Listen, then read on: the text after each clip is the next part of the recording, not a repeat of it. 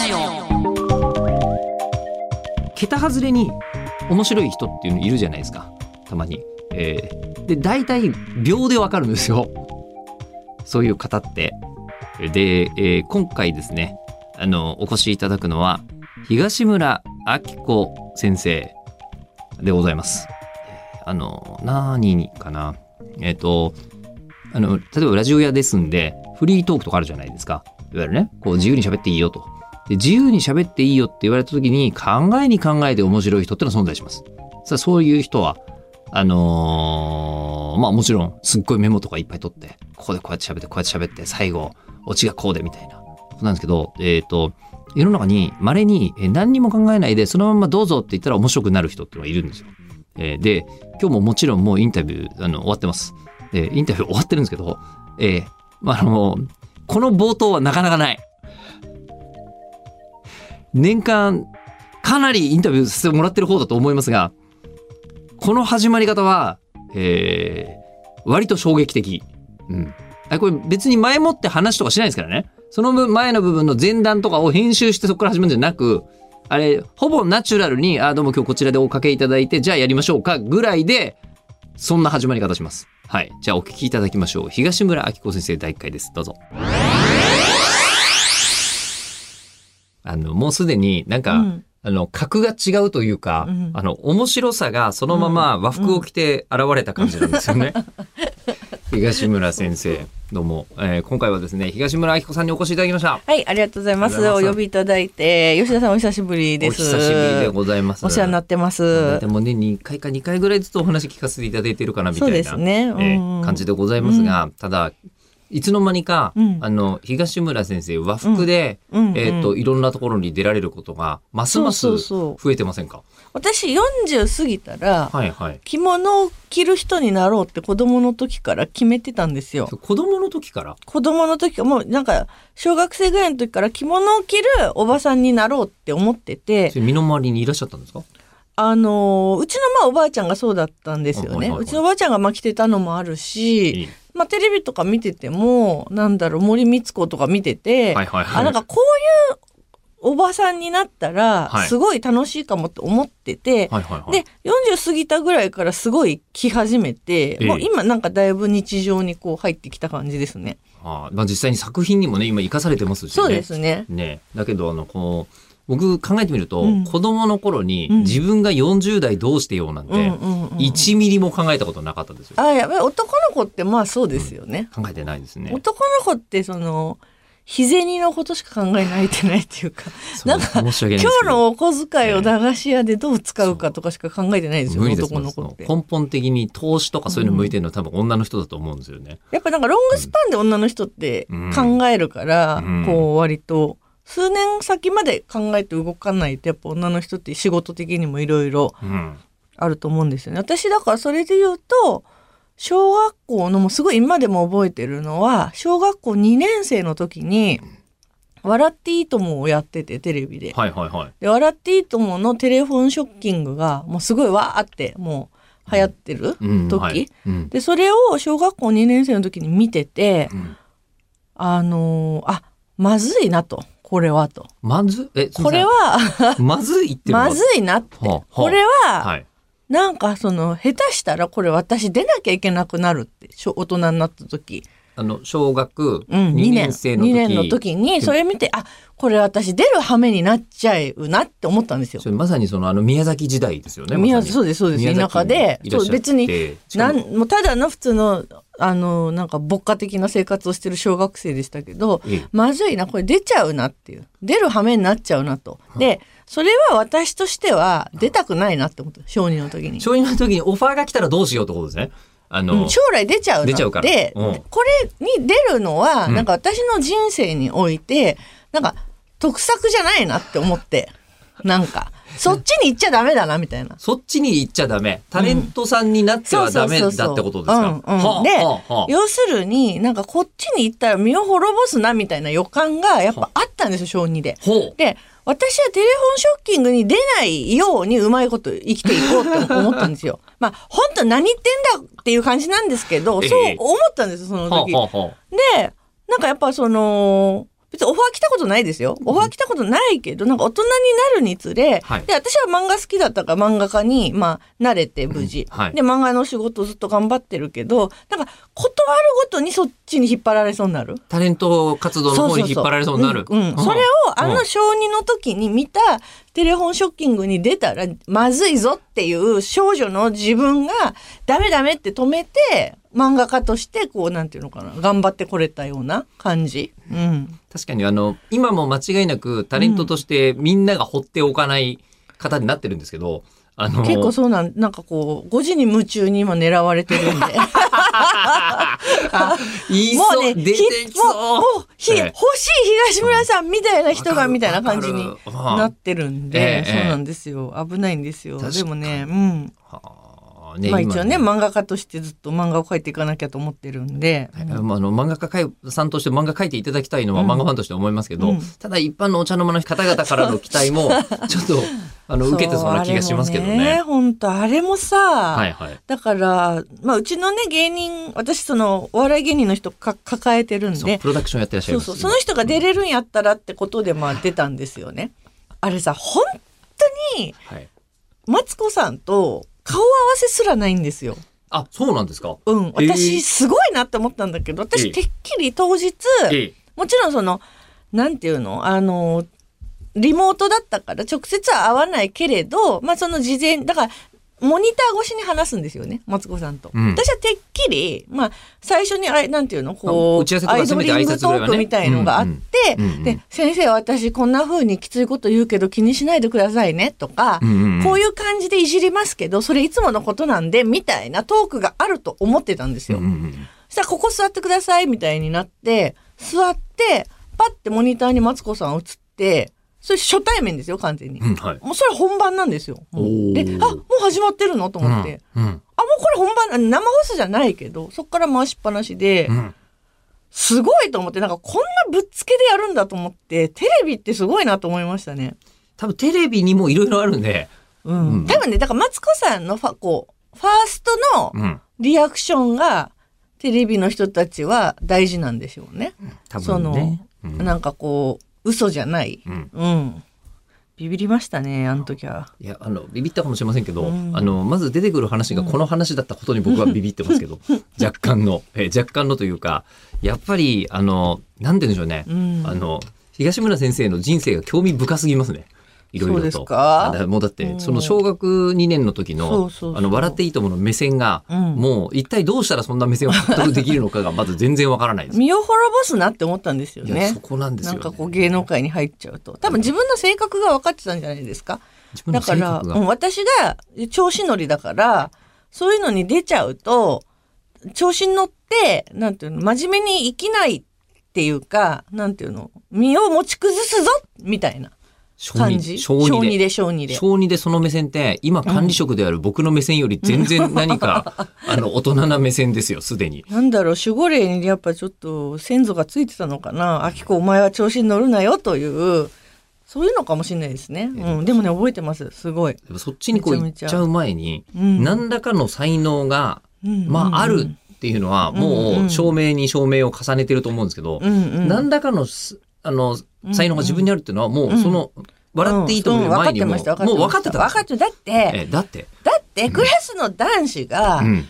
学芸会の劇の練習とか集まってんのに、男子が全然練習しないんですもん。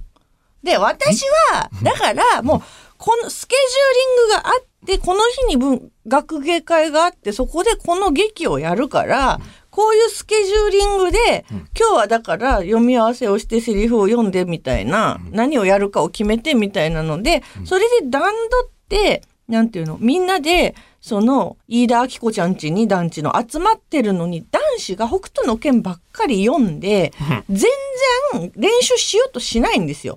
それ小2ですね。うん。で、その時に私、なんていうのかな、もうバカばっかだと。もうなんか、あのそれは男子がバカばっかだと。まあ女子も、女子もそこそこ飯田子ちゃんも、うんなんかいきなり、私痩せたいから、ちょっと飯田子ちゃんぽっちゃりした子だったんですけど、痩せたいから布団にぐるぐる巻きにして汗をかかしてくれとか言い出して、いや、劇の練習をするために集まってるんだから、やれよと、はいはい。なんか私はその思ったんですよね、その時。はいはい。だからその時に別に自分に才能があるないっていうよりも、そのクリエイティブに向かって計画的にちゃんと意識的に突き進むっていうことを私はできるけど、みんなできないんだなってその時思いましたね。なんか、その結果があるわけじゃないですか。劇をやって、うんうんみんなにうんを喜ばせるという、まあ、うん目的と結果があるけど、そこに全然いかないんだなと思って、うんで、すごいそれが私、よ子供の時になんかショショックだったんですよね。ショック？うん、ショック。だから、その、私のなんかこのテンションに、うん計画性に誰もついてこないみたいなのがすごいショックだったんですよね。もうみんでなそんなこと分かってるに決まってんだろうと思ったら誰も分かってなかった。そうそうそう、そういう感じ、んそういう感じ。で、いいものを作りたいって思うのにも、なんか誰もなんかついてこなくって、うんで私もそこで張り切りすぎて怒ったりとかすると、なんかちょっと変な学級委員長のうるせえやつみたいになっちゃうかなって思って、そこまでは怒んなかったんだけど。そこの自制心もあるんですね、同時にね。うん、そう、うんそこはもう合わせていかないと学校生活苦しくなるから、私もヘラヘラしてたんだけど、なんかその時にやっぱなんかものづくりをするタイプの人と、そうじゃないタイプの人がうん。いるのかなっていうのは思いましたね。だからそういう意味で、なんていうの？自分は例えばすごい漫画の才能があるとかは思ったことないけど、まあ、お絵描きが上手かなぐらいは思ってたけどなんか自分はなんかそうクリエイティブってものにこう携わるタイプの人間だという意味で才能があるとは思ってたと思いますよ小児で、うんあの、こう、物作る人と作らない人ってのはこのように分かれるんだなと。うん、そうそうそう作るサイドの人間だというのは、うん、確信したんですよ。したとうんいう。うんなんていうのかな。まあその、これすごい、まあなんていうの、別に自己評価が高いとかじゃなくって、なんか人間のなんか、ジャンルっていうか、うんうんで、たまに他のクラスに私みたいな子がいたりとかするじゃないですか、小学校とか中学校でその時に、なんていうのかな、その子と多分仲良くなったりとか、こういうこと一緒にやろうって。まあでも学校ってそういうものかなって思うんです。別に、その北斗の剣ばっか読んでた子たちも必要なんですよ、世の中には。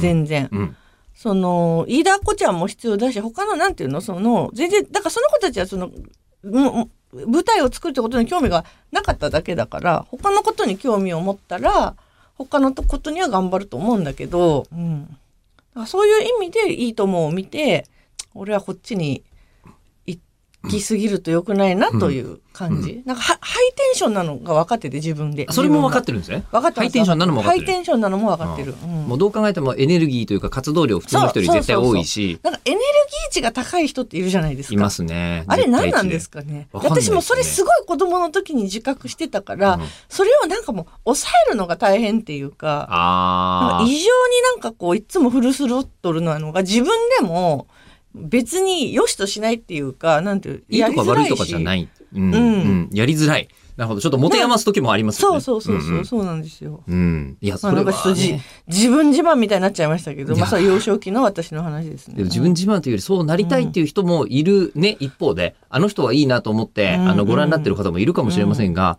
あの、その当事者になってみると、うん自分は自分で持て余してる時もあるというのが。割とこう、そういう方々。々見てると思う言葉ではありますけどね。で、でもその時に、なんですか、もうそれはもう意識した周りと比べて今分かった話じゃないですか。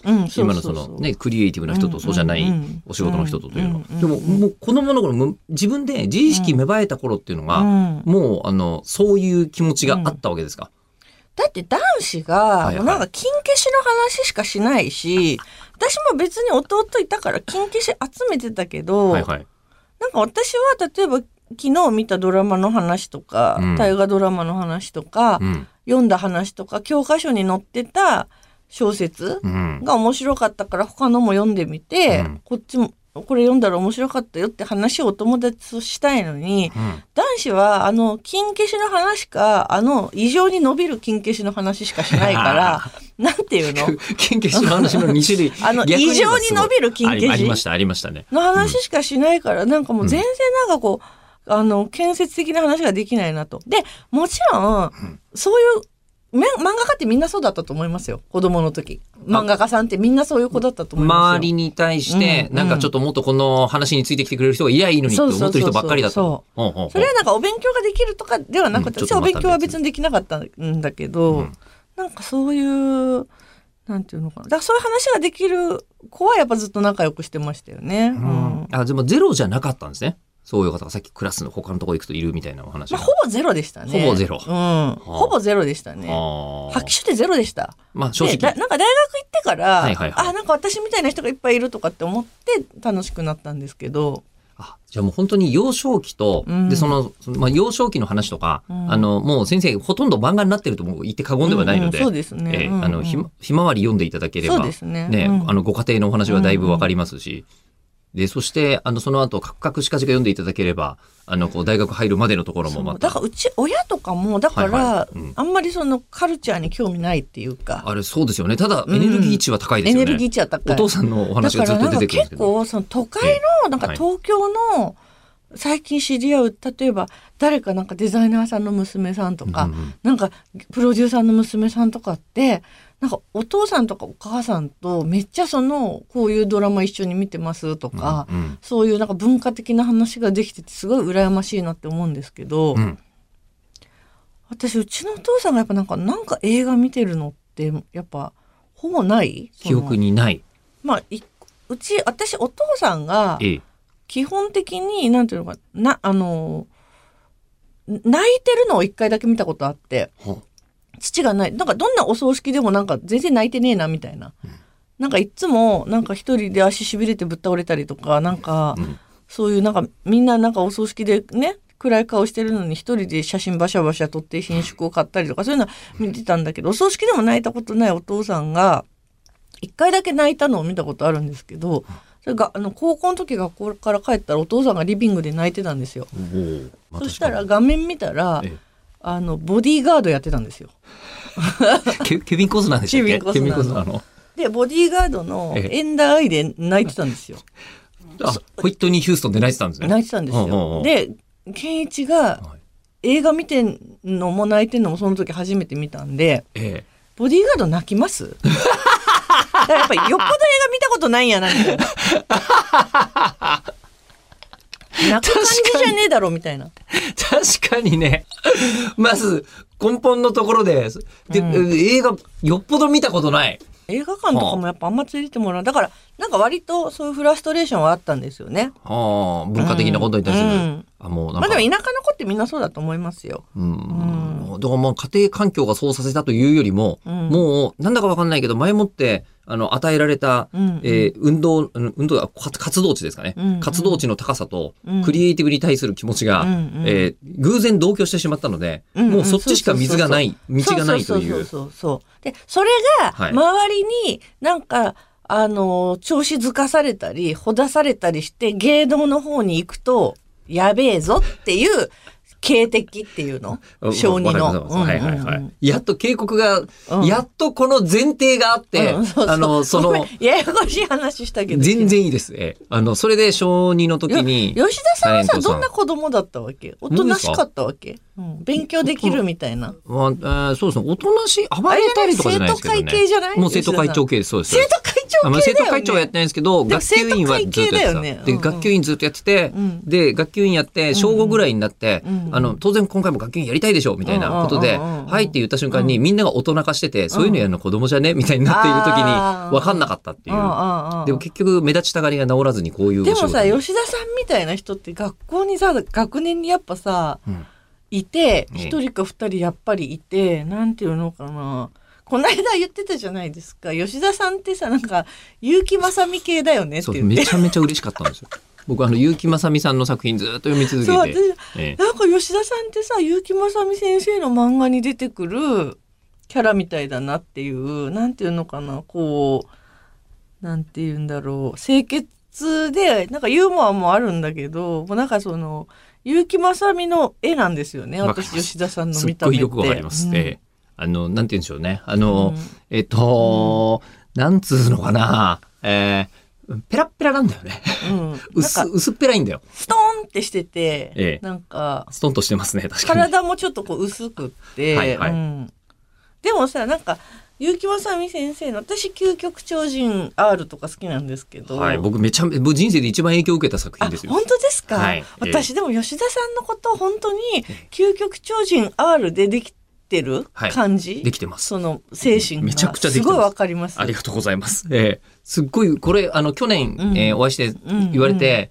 あの、うん。去年、あの、自分の中で言われて嬉しかったことリストみたいなのが、うんうんあの、できてたんですけど、今1位なんですよね。だって本当によかった。で鋭かったやろでも。鋭いです。そうよね。本当にさすがって思いました。だってさその話したことないんだもん結城まさみ先生の話とかそうですね、そうですね。漫画のお話はいっぱいさせていただきましたけど、なかったですけどね。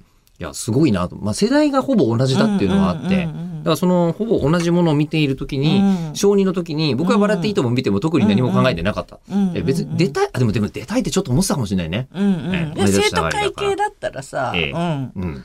もし出たら俺何喋ろうぐらいは考えてたと。やりそう、やりそう。うん思う。ええうんうん。ええ。いやーでもそれが、あの、東村さんの場合は、うん。タレントになってしまったら、うん。もう人生狭まっていくぞと。身を滅ぼすぞって、思って、で、じゃあ、ただこの有り余るエネルギーと、うんうんうん。その、こう、クリエイティブの能力を生かすとしたら、まあ、漫画が好きだったわけですね。漫画は、ええ。あの少女漫画ですよ。すよね。少女漫画はすごい、めっちゃ好きだったし漫画家になろうっていうのはもうちっちゃい時からなんか物心ついた時からうん。思ってて。でお絵描きはほら普通にお絵描き上手な子みたいなぐらいは上手だったから子供の時、うんでも別になんか具体的にそのノート漫画描くとかってほどではなかったちっちゃい時は。ただその6年生小学校6年ぐらいの時から岡田亜美先生、だからお父さん心配性とかも岡田亜美先生にその異常に影響を受け始めて、はい、はい。ギャグ漫画みたいなクラスのお友達をモデルにしたギャグ漫画みたいのをノートに書いてただのギャグですよ。岡田亜美ギャグみたいな、うん。それを仲のいい子たちだけに回すみたいなのはやってたんですよね。でその時の漫画今見ると今私がやってるものと寸分たがわないんですよ。寸分たがわない？寸分たがわないんですよクオリティが。は。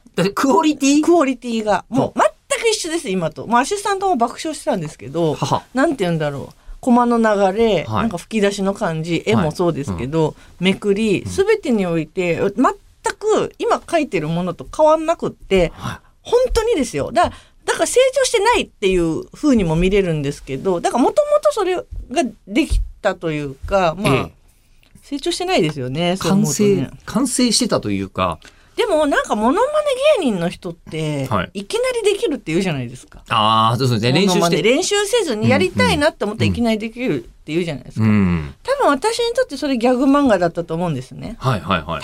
ただ少女漫画とか真面目な漫画とかなんていうの？その普通のちゃんとした漫画描くのはすごい大変だなと思いながら描いてます。ギャグは大変じゃないけど。ギャグは大変じゃないけど、うん。そこか。いや、実は、あの、毎回、あの、この漫画のラジオのどんな小学2年生かって話ですよね。小2の時でも同じこと、同じクオリティの話を聞かせてくれそうな感じは、すでにあるんだよなっていうのと、あと大変珍しい私側に質問が飛んでくるパターン。うん。で、そして、えー私は、あの、そうなんです。えー、結城正美先生の漫画に出てきそうな人なんですよ。えーっていうふうに、えー思って生きてきた、思ってきてきて影響を受けてきたってことは自分でもすっごいはっきり分かっていたんですけど、えー指摘されたのは東村先生が初めてですね。えーさあ、ということで、えその東村愛子さん、あのーまだ、毎回そういえば私、先生にはこれ聞きたいんですよみたいなこと言ってますよね。まだ言ってないよね、今回ね、第1回じゃ。ねえ。えーじゃあ私が東村さんに何聞きたかったのか多分第2回になります。えー次回は2月の12日日曜日更新です。お楽しみに。